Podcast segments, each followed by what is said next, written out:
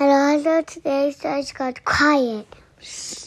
Yep, it's called Quiet by Tomie dePaola.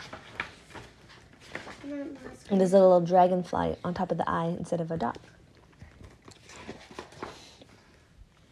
My oh my, the grandfather said, everything is in such a hurry.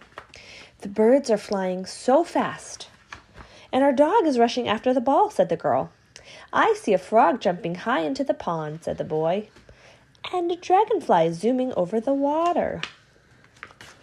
Even the trees are waving their leaves. Busy as busy can be. Let's not be so busy. Why don't we sit here, you next to me? The birds are just like us, taking a rest, singing their song. Our dog is tired. I think he's dreaming.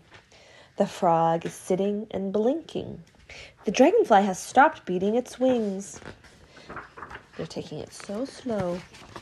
Let us be quiet, like all of our friends, quiet and still.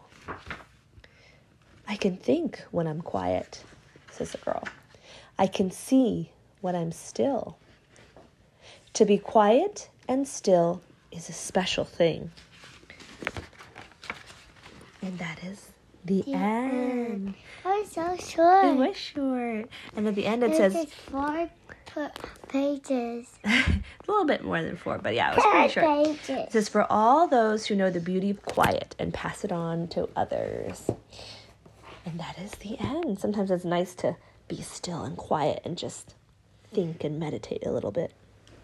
Like I was when I was doing a walk. Yeah, you were meditating with Daddy when you were Yeah, on a but walk. so, so like that.